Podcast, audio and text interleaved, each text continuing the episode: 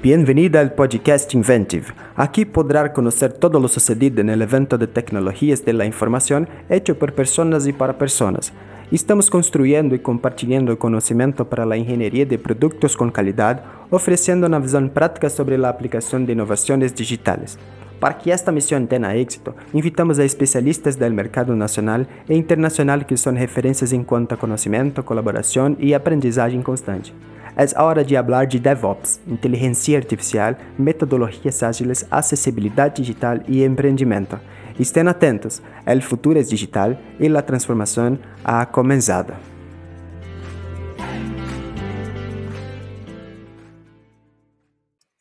Escucharon la ponencia de Scott Ambler, un genio de tecnología. Bueno, primero, muchas gracias por estar aquí con nosotros. En este año es muy importante la sensibilidad y hoy vamos a hablar de la tecnología con propósito y la sensibilidad digital como estrategia. Soy Oscar Nogueira, soy el sitio de Metrics y Metrics, como ya saben, está este, patrocinando el evento y aquí siempre hablamos del tema de accesibilidad, del software que desarrollamos o cuando ayudamos a otras empresas, que, a las empresas que, hacemos, el, prestamos el servicio, pero es un tema que nos preocupa muchísimo. Entonces, aquí para discutir este tema conmigo, tengo gente muy buena, de mucha calidad, que conoce mucho de este tema, que nos va a ayudar a traer la experiencia para dar un contexto de cómo está el tema del acceso a la accesibilidad, la accesibilidad digital, por supuesto, no solo en Brasil, pero también en el mundo. Y, gente de, conocida internacionalmente para hablar en este tema en el día, en el Invente de 2020. Entonces, antes vamos a ver un video de apertura y luego llamo a nuestros invitados. Bueno, antes me gustaría de invitar a Ronaldo Tenorio. Va a hablar un poquito de su historia, se va a presentar. Contigo, Tenorio. Hola, Oscar, ¿cómo estás? Bueno, antes yo me describo como traigo una playera negra, un poquito de barba, soy un hombre blanco y estoy en una sala con unas más. Esta es mi señal en libras, que es la, la señal de la lengua de señales de Brasil. Soy el fundador de Red Talk, que es una startup de impacto social que está basada eh, como si fuera un traductor para el lenguaje de señales. Y tenemos como si fueran traductores 3D que hacen la traducción en tiempo real, que es en una aplicación, que es una herramienta muy sencilla, o sea, se puede, uno puede hablar o digitar y hacer la traducción. Ahora tenemos una app que tiene más de 2 millones y medio de descargas, no solo en, en Brasil, pero también en el American Sign Language es un, como un brinco hacia los sitios web, o sea que hace que sea un poco más accesible por el lenguaje de señales, ¿no? La accesibilidad es un concepto muy largo y lo que queremos es dar una contribución a que los sitios web tengan más accesibilidad a los sordos que hablan por señales. ¿Y cómo empecé yo en eso, porque me di cuenta que ahí estaba el problema y mi curiosidad y mis ganas de dejar un legado era muy grande, entonces tuve la idea loca y de la nada logré hacer de eso una oportunidad en un desafío de startups y empecé a tener reconocimiento en todo el mundo. Fue un trabajo que no tenía mucha pretensión de llegar a donde está, pero nos dimos cuenta que del impacto que teníamos en la vida de la gente por las herramientas que desarrollamos y siempre es muy, nos da mucho gusto eso de trabajar con accesibilidad digital. Hoy, por ejemplo, tengo algo que podemos escalar y, que tiene una ganancia financiera y ayuda a la gente y las empresas. Es un negocio donde todos ganan.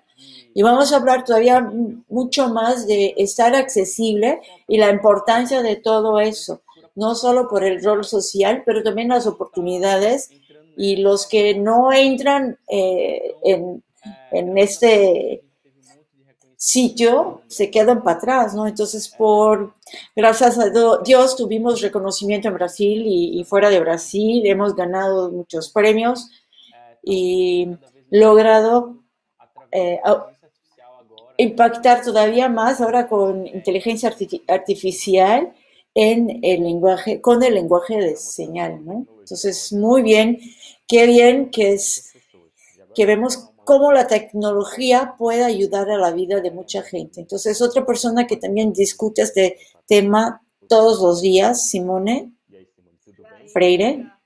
Hola, Oscar, ¿cómo estás? Hola, Ro. Nosotros ya podemos hablar lo que el otro habla. La verdad, yo puedo poner, nos hemos visto muchísimo en los, virtualmente, por supuesto, en los últimos tiempos. Eh, maravilloso estar aquí hablando con una gente que sabemos que es de gran interés de nosotros, o sea, la gente que está en las que están en las empresas en la línea de frente en todo lo que es la tecnología. Entonces voy a hablar un poquito de mi carrera. Me voy a describir como como el protocolo de accesibilidad, incluso los ejecutivos que están parte de la live de ustedes. Soy una mujer blanca, tengo el pelo este, marrón, café oscuro,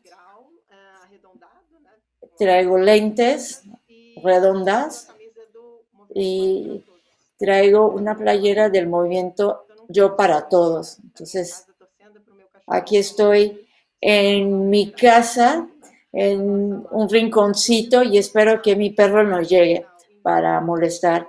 Y mi señal en, en libras, el lenguaje de señal de Brasil, es poner el pelo hacia atrás, es lo que hago todo el tiempo. Entonces, siguiendo la línea de Ronaldo, yo también, la verdad, mi historia, principalmente lo que es accesibilidad, empezó en el momento que decidí emprender. mi vida siempre he sido periodista, escribir texto en vehículos especializados y decidí emprender y fundé una agencia digital que, y hace 12 años cuando se hablaba muy poco de accesibilidad digital y de causas, por supuesto. Uno de mis primeros clientes fue la Fundación Dorina, que es una referencia en Brasil y en Latinoamérica en la inclusión de las personas con deficiencia visual y nos propusieron empezar a desarrollar, eh, sitios web, aplicaciones y para ciegos. Y yo la verdad no tenía la menor idea, no imaginaba cómo sería la experiencia de una persona, una persona ciega. Y ahí empezó mi, como empecé en este tema, ¿no? Yo me di cuenta que no existen ciegos, o sea, vamos a hablar mucho de eso, eh, la bandera de Ronaldo, que es la deficiencia auditiva. Y bueno, y nos especializamos por muchos años en proveer comunicación digital inclusiva. En 2017 yo participé en un programa de Goldman Sachs muy interesante que mapean mujeres emprendedoras alrededor del mundo y creen mucho en el potencial de las, estas mujeres de, de, a la sociedad por medio de los negocios y me seleccionaron a mí, entonces, entre otras, por supuesto. Una provocación que yo tenía era, Simone, ¿cómo agarras todo eso que has construido en, todos estos años de empresa para generar más impacto en la sociedad? Entonces yo me junté con otras organizaciones que ya trabajaban con nosotros, incluso Ronaldo. Yo decidí lanzar el movimiento web para todos. con, esta, con el gran propósito de crear la cultura de accesibilidad en Brasil. Y nos dimos cuenta que es bueno para todos, para la empresa, para los que trabajan con eso, Y de un, un extremo tenemos los brasileños que son directamente beneficiados por la accesibilidad digital. Esa es mi historia, es lo que me hace salir de la cama todos los días y lo que me, me hace hablar todos los días por el lado de los negocios, por supuesto, pero mi causa personal también. Ese es mi propósito. Muchas gracias. Ahora tenemos a alguien más. Henry de Google. Google. Está desde Estados Unidos. Buenas tardes, buenas noches. Eh, antes me gustaría agradecer a la invitación de participar con tantos cracks Hola Ronaldo, hola Simone. Hace rato que no encuentro esa gente porque por la pandemia no podemos viajar. Bueno, es mi problema de todos, ¿no? Pero lo importante es que todos estamos bien. Bueno, déjame empezar hablando un poquito de mi carrera, que es lo que hago aquí. Bueno, yo, como pueden darse cuenta, yo soy brasileño, por supuesto, pero vivo en los Estados Unidos hace ocho años y medio más o menos. Empecé mi carrera hace casi 25 años en la parte más tradicional de desarrollo de software y gestión de proyectos. He trabajado en algunas startups en Brasil cuando en su momento no se llamaban startups, pero ya no viene el caso. Mi edad no, no hace falta que yo les diga. Bueno, Entonces, en 2010, yo me junté a Google, empecé a trabajar en un área de, soporte, en advertising. Bueno, pues la verdad es la principal línea de negocios de Google. Entonces, tuve la oportunidad 12 de, de, mudarme a los Estados Unidos, en California. Estoy aquí en el Valle del Silicio, donde está Google, por supuesto. Yo he trabajado en algunas posiciones distintas, en equipos distintos, y hace unos dos años y medio, tres años, por sí, eh, recibí la invitación para trabajar en el equipo de accesibilidad. Yo, como desafortunadamente la grande parte de los profesionales de TI no tenían conocimiento de accesibilidad, pero yo tenía la curiosidad de aprender y agarré eh, el reto con todo que no tenía el conocimiento técnico y no me arrepiento de nada.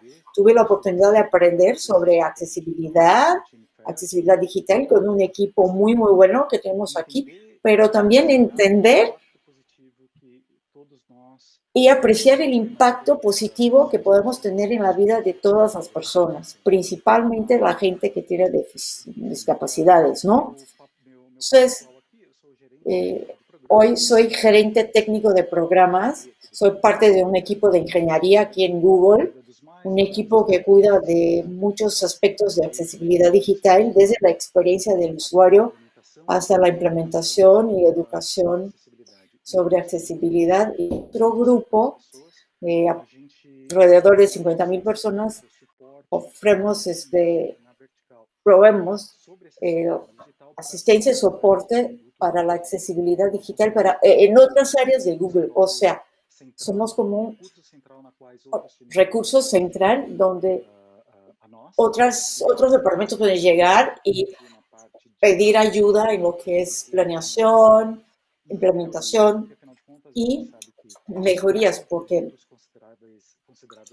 sabemos que muchos productos que son accesibles, siempre pueden mejorar, o sea, se consideran accesibles. Pero para terminar, estoy sentado en mi oficina improvisada, que era una recámara chiquita de la casa, creo como muchos de ustedes han improvisado su home office.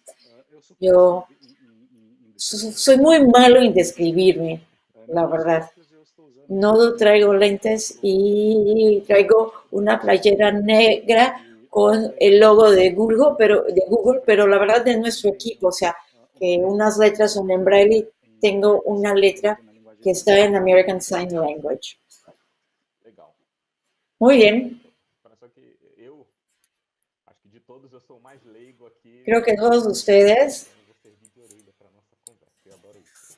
A mí me encanta hablar de eso. Yo, eh, Simone ha, hecho una investigación, yo creo que nos puede ayudar a tener una idea de cómo está el contexto de la accesibilidad, eh, de la accesibilidad digital. Simone, ¿nos puede decir un poquito eh, de la, la, encuesta, la investigación que has hecho? Bueno, la verdad, web para todos,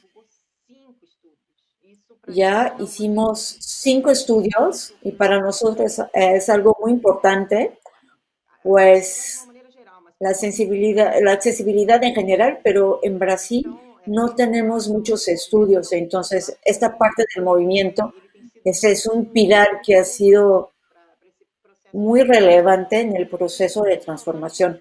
Y les voy a resaltar que los últimos dos estudios que hemos hecho en asociación con Habilidad y con W3C, W3C, que es nuestro este, apoyador institucional máster. El año pasado, ¿qué hicimos? Desarrollamos un robot junto con ellos que simula los principales aspectos, o sea, que sugieren una navegación de una persona con discapacidad, o sea, del teclado, el acceso a la descripción de imágenes. Hay una cantidad tremenda de criterios que toman en cuenta y hacen esta, esa visión general, ¿no? Ese escáner.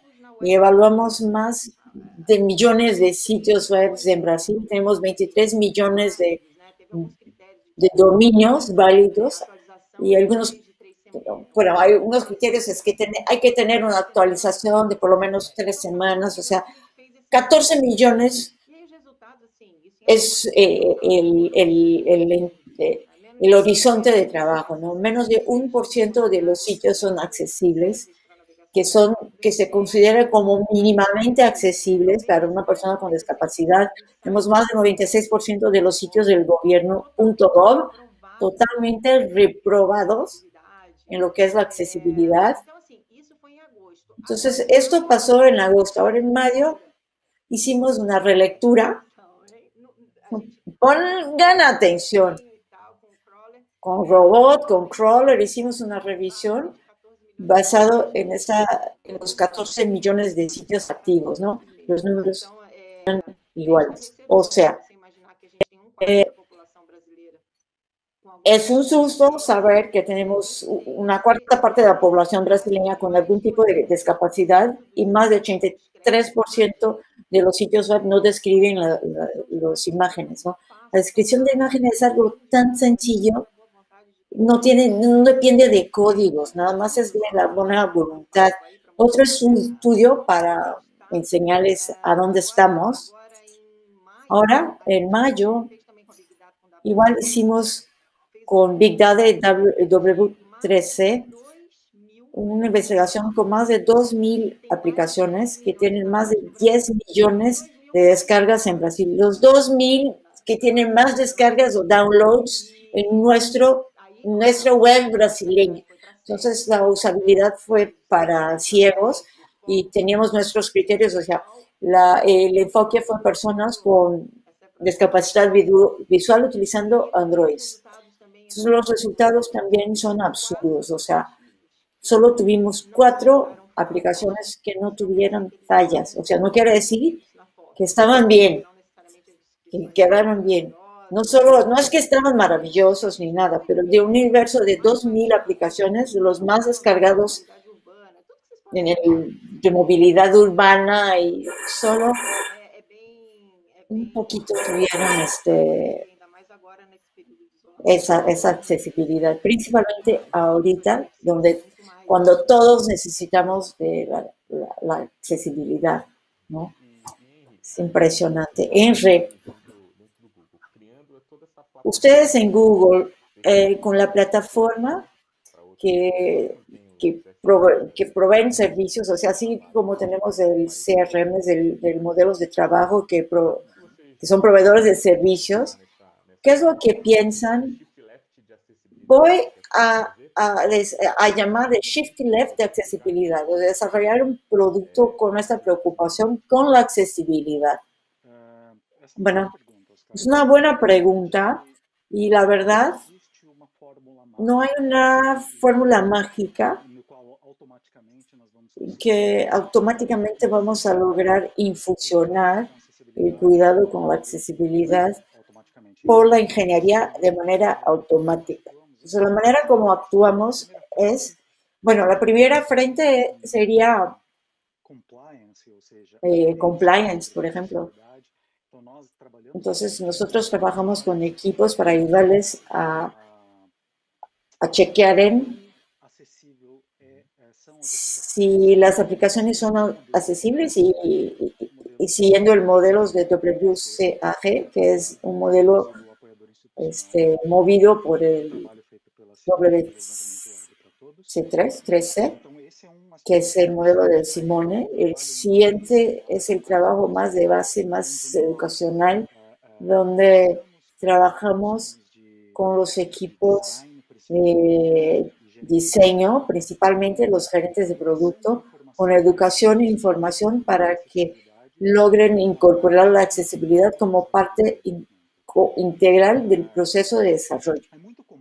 Es muy común cuando yo hablo de accesibilidad para las personas que jamás han trabajado con este tipo de tecnología, principalmente lo que es software. Y la primera idea que para los que no conocen es, ok, vamos a cuidar de la accesibilidad cuando terminamos el producto. O sea, como si fuese añadir algo, una corrección, corrección que se puede hacer después del hecho. Y eso lleva a creer que la tendencia de los equipos es considerar la accesibilidad como un anexo. Y lo que queremos decir es que no, si trabajamos con accesibilidad desde el inicio, no solo va a facilitar la producción, la producción de un aplicativo que sea accesible sin costos extras, o sea, sin muchos costos extras, sin retardos o retrasos, y que ofrezca una experiencia mejor no solo para el usuario que utiliza tecnología asistida, cuando hablo de tecnología asistida, hablo de los lectores de pantalla o botones especiales para la computadora, pero también eh, hace mejor la experiencia para el usuario normal que no necesitan la tecnología asistida, los usuarios comunes que no necesitan de la tecnología asistida, porque cuando optimizamos la experiencia, la experiencia optimizada, optimizada debe ser para cualquiera que sea el usuario, independiente de la tecnología, si sea asistido o no. ¿Ok? Bueno, entendí. Y siguiendo lo que Henry dijo, ustedes piensan en accesibilidad como mucha gente cree que es algo al final del ciclo del producto, ¿no? Yo no sé si la gente piensa eh, en hacerlo en, Red Talks de hacerlo de esta manera, pero voy a tornar accesible para un grupo. ¿Cómo tú ves la integración de Red de tu empresa que ha ayudado a la gente y, y otras empresas a traer accesibilidad para los sitios web y aplicaciones en general. Muy bien. Bueno, la verdad, eso pasó con nosotros. RemTalk lo implementamos al final del proyecto. Normalmente se, se implementa al final del proyecto, pero no piensen en accesibilidad en libras, en el lenguaje de señales, ¿no? Por ejemplo, la persona hace un video y al final se acuerda que tiene que tener libras. Entonces ya ha llenado todo el video con todo tipo de información y no hay espacio para una ventana de libras. Hemos visto eso muchísimas veces. Estoy de acuerdo que eh, los otros dos han, dijo, han hablado que eso tiene que ser estructural, tiene que empezar desde el inicio. Por supuesto, no vamos a solucionar todos los problemas de los sitios que se construyeron de manera mal hecha, pero el punto relevante es de ahora en adelante. Quien empieza su proyecto ahora. Entonces, con eso generamos un efecto para aquí en algunos años. El escenario que tenemos hoy, muchas cosas lo podemos cambiar ahorita, pero que van a tener un reflejo más importante más adelante. Y yo creo que podemos tener mecanismos más robustos y exigentes para tener la accesibilidad en el inicio cuando se desarrolla, por ejemplo, el framework que utiliza. Bueno, ya hay algunos caminos para eso, pero no para todos los sitios que están accesibles. Y para resumir, la con relación a la pregunta anterior,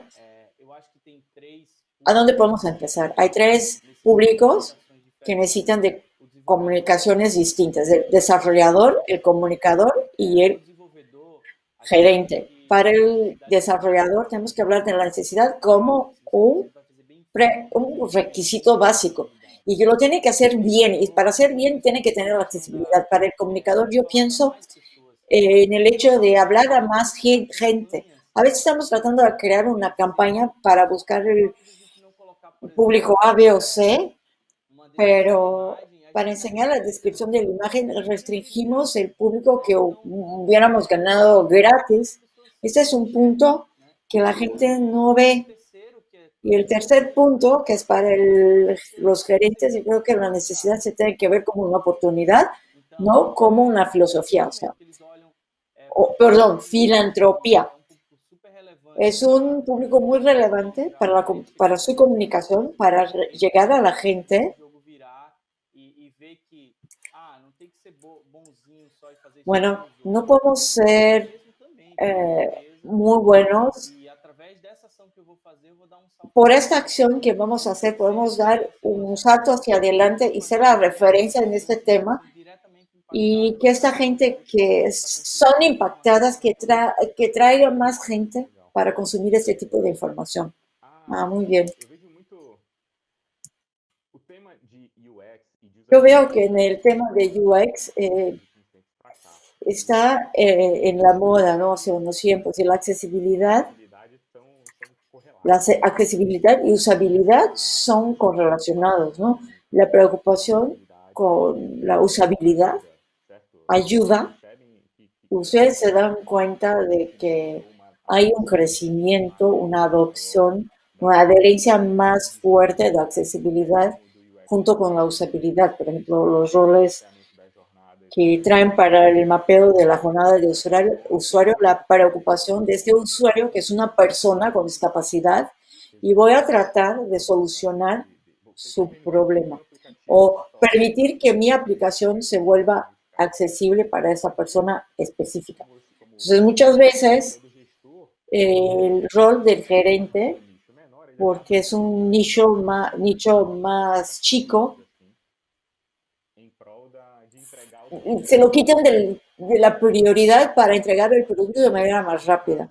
¿Cómo logramos este, casar las dos cosas? El nicho que dejo para atrás, la gente que necesita el acceso, más la rapidez de entregar mi producto o sea, de manera más rápida para poder recibir los feedbacks y todo eso.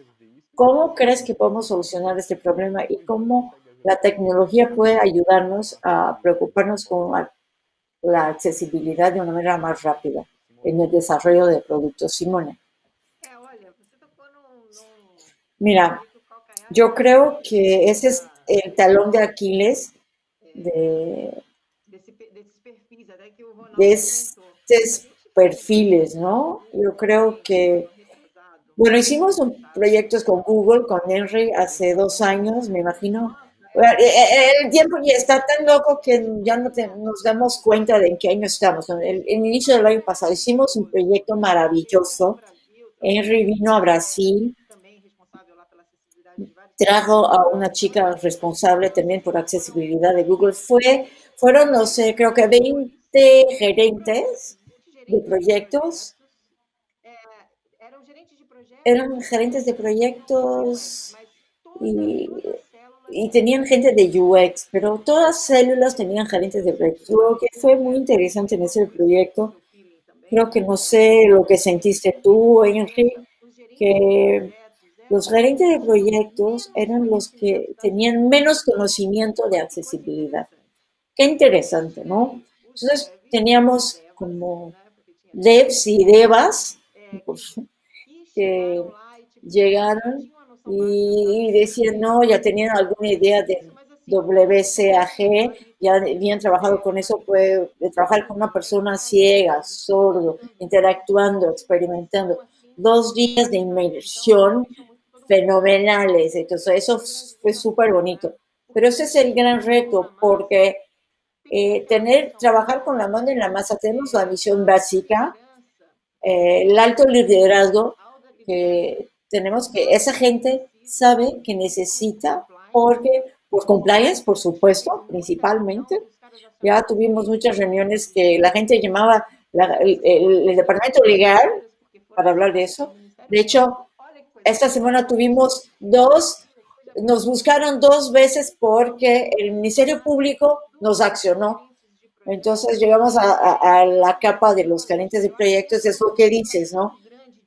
Nos ponemos en una cola de tantas cosas que tenemos que hacer que todavía existe el pensamiento que la accesibilidad va a retrasar el proyecto. Todavía la gente ve eso. Entonces yo como movimiento es un reto que tengo y hemos generado mucho contenido, hablado con los gerentes de proyectos, asociado con Digital Houses, por ejemplo. Pero yo les digo que quiero escuchar un insight de Henry qué es lo que está haciendo ahí en los Estados Unidos, para que, qué es lo que podemos traer para adentro. Porque está difícil acceder a los gerentes de proyectos. ¿no? ¿Qué nos puede decir, Engie? La cantidad de gerentes de proyectos de UVEX que, que nos está asistiendo. Bueno, sí tienes razón, y la razón que estás regañando a esta gente es porque la industria, como todo, no hace bien la cosa. En mi opinión, y siempre tratamos de hablar de eso con los profesionales, yo creo que una de las principales causas de la disociación entre la accesibilidad y el proyecto está en hecho de que la gente todavía considera la accesibilidad, como les dije antes, como un apéndice al producto final. Cuando, en el momento en que todos vean, finalmente tomen en cuenta que la accesibilidad es parte del producto.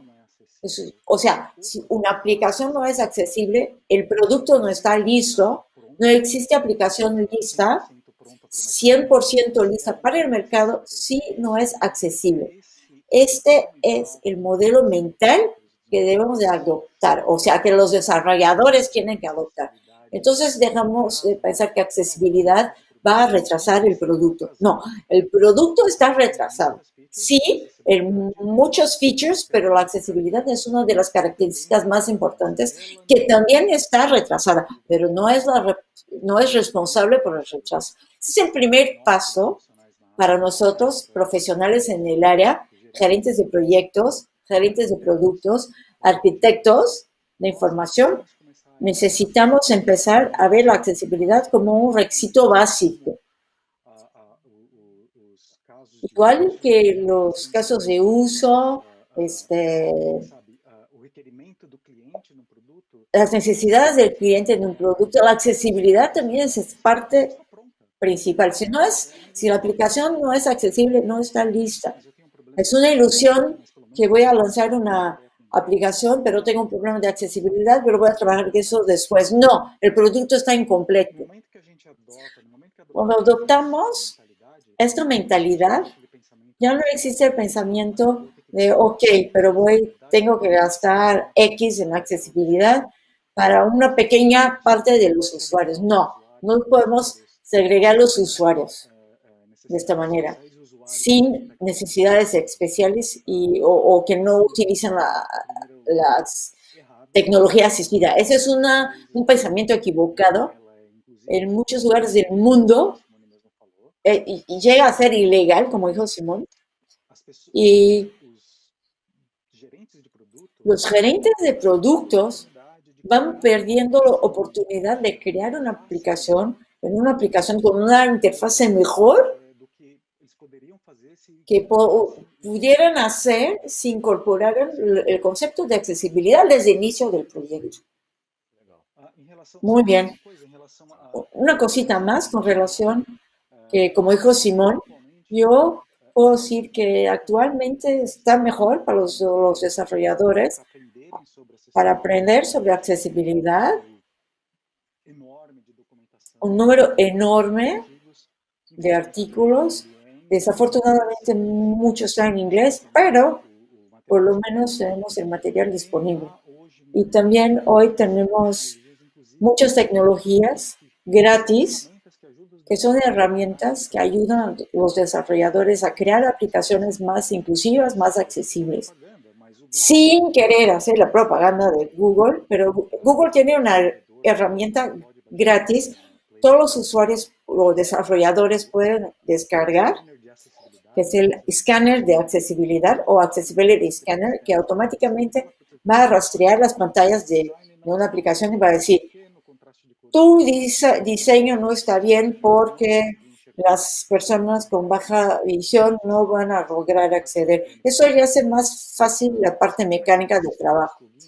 Y hay otros plugins, por ejemplo, o AXL, y que hay algunos desarrolladores web que ya utilizan, que automáticamente van a marcar o flayar las cosas elementales de accesibilidad que nos permite disminuir el costo de desarrollo por estas herramientas. Y siguiendo con lo que ya han hablado, yo veo que mucho de la accesibilidad es como si fuera la, la parte de, sanitización. O sea, mucha gente no ve, pero es muy relevante. El asfalto e, e, es necesario, es importante, es estructural. Entonces yo creo que a partir del momento en que las leyes, tenemos una ley muy nueva, la LBI en Brasil, y que está súper bien, pero el problema es la fiscalización.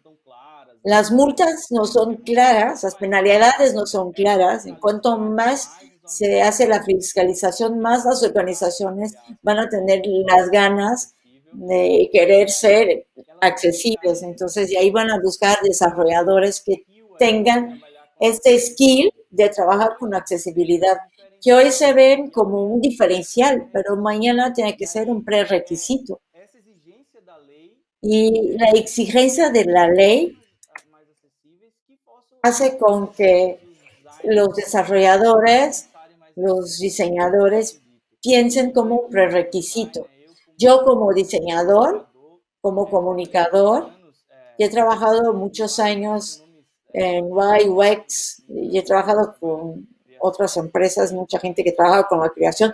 Y antes, hacer el interfase, un bien interfase era un interfase bonito. Ahora tiene que ver con un interfa, interfase funcional.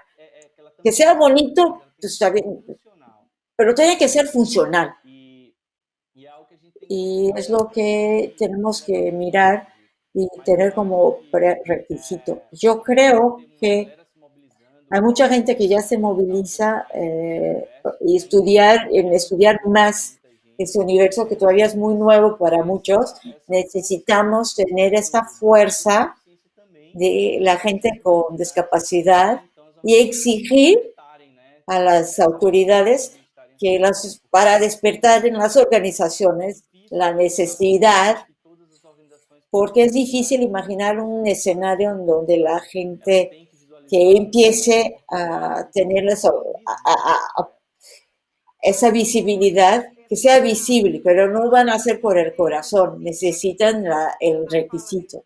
Bueno, en lo que ellos han hablado y lo que me puse a pensar es que, y creo que va a ser esencial, es tener gente con discapacidad en los proyectos.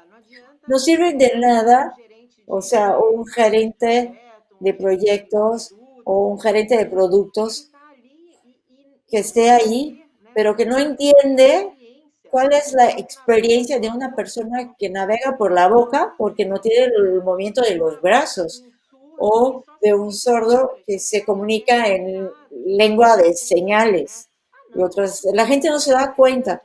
Ah, no, puse la ventana de libros, no cito de, de subtítulos. No, yo les, hay que convivir con gente con discapacidad, hay que traer a esa gente a sus equipos, acceder al movimiento para poder poner a esa gente en el centro, en su lugar de, habla.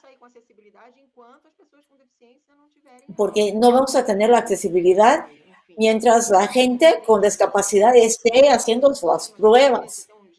Imagínense un, un gerente, un desarrollador ciego. Hay tantos, hay tantos. Sí, la idea es que al final la discapacidad sea una característica más, nada más una característica más. Ayer tuve una experiencia que vale la pena traer, ¿no?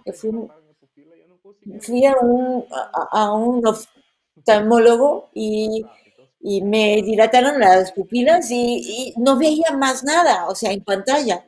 Y eso fue mi experiencia y nos enseña la relevancia de todo eso.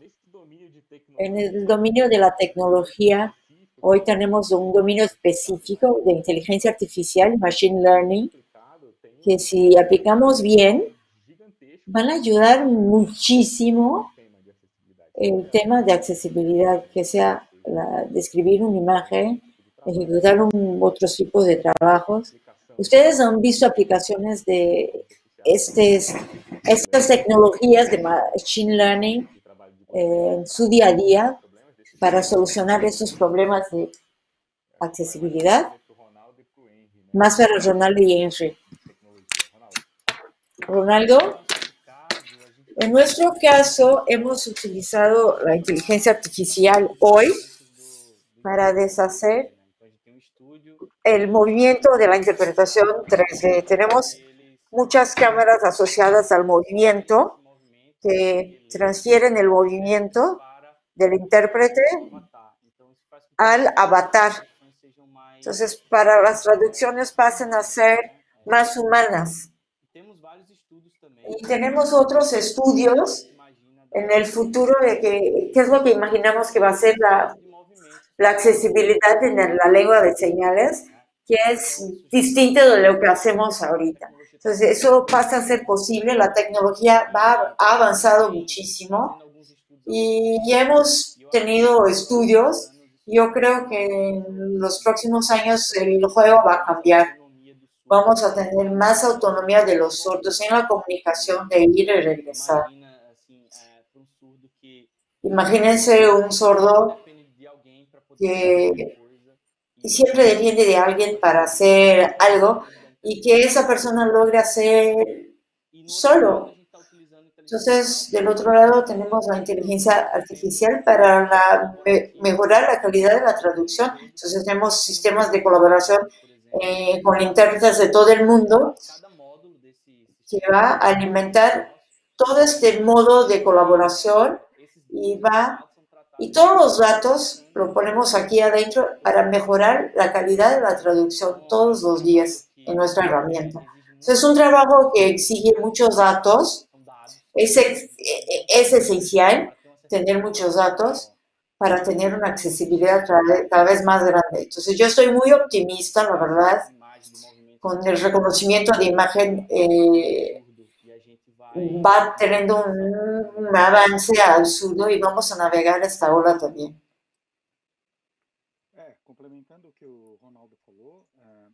Aparte de lo que dijo Ronaldo, habló muy bien, ese, llegó al punto de Machine Learning e inteligencia artificial extremadamente útil en las aplicaciones donde es necesario el reconocimiento de estándares y patrones. Por ejemplo, donde existen varios departamentos, varias universidades que están experimentando con inteligencia artificial y machine learning para decodificar el lenguaje de señal como dijo Ronaldo, es un reto enorme que hace 5 o 10 años era algo, uno de los problemas casi imposibles de solucionarse. puede parecer sencillo, pero no lo es. Hay muchos nuances y es un problema extremadamente complejo, pero que cada vez más se vuelve algo posible y que podemos solucionar por inteligencia artificial. Otra aplicación que tenemos, hay una aplicación de Google que ahora apenas tenemos en inglés, pero sirve para ayudar a personas con baja visión o ciegos a se ubicar mejor en el espacio. Entonces, con un teléfono celular Android, con un algoritmo de inteligencia artificial empotrado, que, que esté desconectado, la aplicación puede reconocer objetos y formas y vocalizar al usuario. Por ejemplo, si está en la cocina, puede leer las etiquetas o identificar este, utensilios con la utilización de la base de datos local y con un algoritmo de machine learning. fantástico. Soy cinco años, fantástico. Hemos crecido muchísimo y lo que, lo que vamos a tener en cinco años ya. Lo que está súper bien también de mencionar en mi área, principalmente que es el contenido, la inteligencia artificial ha, ha acelerado muchísimo en el proceso de contenidos uno de los grandes problemas, por ejemplo, de las imágenes, algunas redes sociales ya tienen este texto automáticos en Instagram, por ejemplo, Facebook, ya tienen esta sugerencia automática. Ha evolucionado, todavía no es una avenida, una gran avenida, pero va evolucionando. En Google ya tenemos el Live Transcribe, que ahora ya tenemos en portugués, es maravilloso que transforma la habla en tiempo real en texto. Eso es fantástico para una persona con discapacidad auditiva. Y con todos los que no tienen, por ejemplo, si estás ahí y quieres leer un texto y no te está poniendo mucha atención en el audio, igual es súper interesante. Entonces, para la parte de generación de contenido es increíble cómo hemos evolucionado en los últimos dos años. Los periodistas, la gente que hace contenido, les agradece. Igual en Live Transcribe, hay Sagar, un mentor de Google, que es un gerente de productos. Es una persona increíble y hemos participado de un programa que se llama Google AI Impact Channel, que es un programa para negocios de impactos o ONGs que utilizan las redes sociales para cambiar el mundo. Y RedTop fue una de las, únicas empresas brasileñas eh, seleccionadas. Nuestro objetivo fue lanzar la aplicación American Sign Language para exportar la innovación a los Estados Unidos. Ya hemos lanzado este año y también trabajar muy fuerte en la captura de datos y para reforzar las redes neurales que trabajamos hoy, ¿no? Entonces Google nos apoyó muchísimo, maravilloso. Nada más para agradecer a Henry porque fue fantástica la, la experiencia que tuvimos y conocimos gente maravillosa y tuve la oportunidad de hacer la prueba en reuniones, por ejemplo, y funcionó muchísimo bien. Qué bien. Mira nada más. Ya no hay excusas.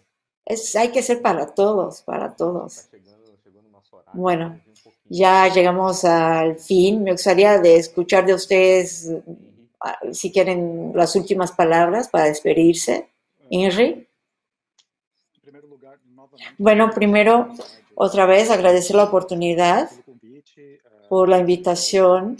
Fue un, un gusto rever a Simón y Desafortunadamente no pude estar en persona presencial como nadie, por supuesto, pero estoy seguro que hay un público fantástico que nos escucha. Eh, yo espero que todos ustedes que estén ahí, que puedan ser embajadores del mensaje de accesibilidad, de la importancia que tiene no solo del punto de vista humanitario, pero también del punto de vista económico. Empresas que invierten en accesibilidad, al final del día están invirtiendo en su producto y tiene un retorno más adelante. O sea, no se, no, no se olviden de los usuarios con discapacidades. Bueno, Dios mío, me encanta hacer el pitch de cinco razones para invertir en accesibilidad. Es la ley, ¿no? Hablando de compliance, es la ley. Es bueno para el proyecto. Carga más rápido, es responsivo, todo funciona bien. Ah, hay cinco. El tercer ya, ya me acordé. Crea audiencia, como dijo Ronaldo. La gente se está peleando para crecer su, su market share y hay 6 millones y medio de personas ciegas o con baja visión que van a tener acceso a su producto, a su tienda. Automáticamente abren sus puertas para por lo menos toda esa gente que conozcan su producto, que invierten en eso. Es bueno para todos que están involucrados todos que están involucrados, los profesionales, y trabajar con un propósito es el tema, es algo maravilloso y es lo correcto, lo social es lo correcto. Yo creo que es un derecho que todos tienen el derecho de acceder a la información digital en una sociedad contemporánea. Es, es eso, es lo correcto. Muchas gracias. Muchas gracias. Y bueno, quiero dar unos tips para ustedes que quieren este, bucear en la, idea que hace, ustedes que creen que está bien, pero si ustedes escriben eh, accesibilidad en Google, van a tener muchos recursos de accesibilidad. Hay un blog de Rector, vamos a ver, blog de, van a encontrar eh, eh, los blogs que hablan muchísimo de accesibilidad y el sitio del movimiento web para todos, que para mí es el gran curador del concepto de accesibilidad digital en Brasil. Entonces, si ustedes consumen estos contenidos, yo les garantizo que van a tener mucho que hablar. Muchas gracias a todos ustedes que estaban aquí, Ronaldo, Henry, Gracias a lo que nos asisten, a los participantes, vamos a seguir adelante con este tema porque hay espacio para todos. ¿eh? Yo creo que todos queremos crecer nuestros servicios. Yo creo que ustedes que están aquí con nosotros, que sigan con nosotros porque tenemos mucho más que hablar. Muchas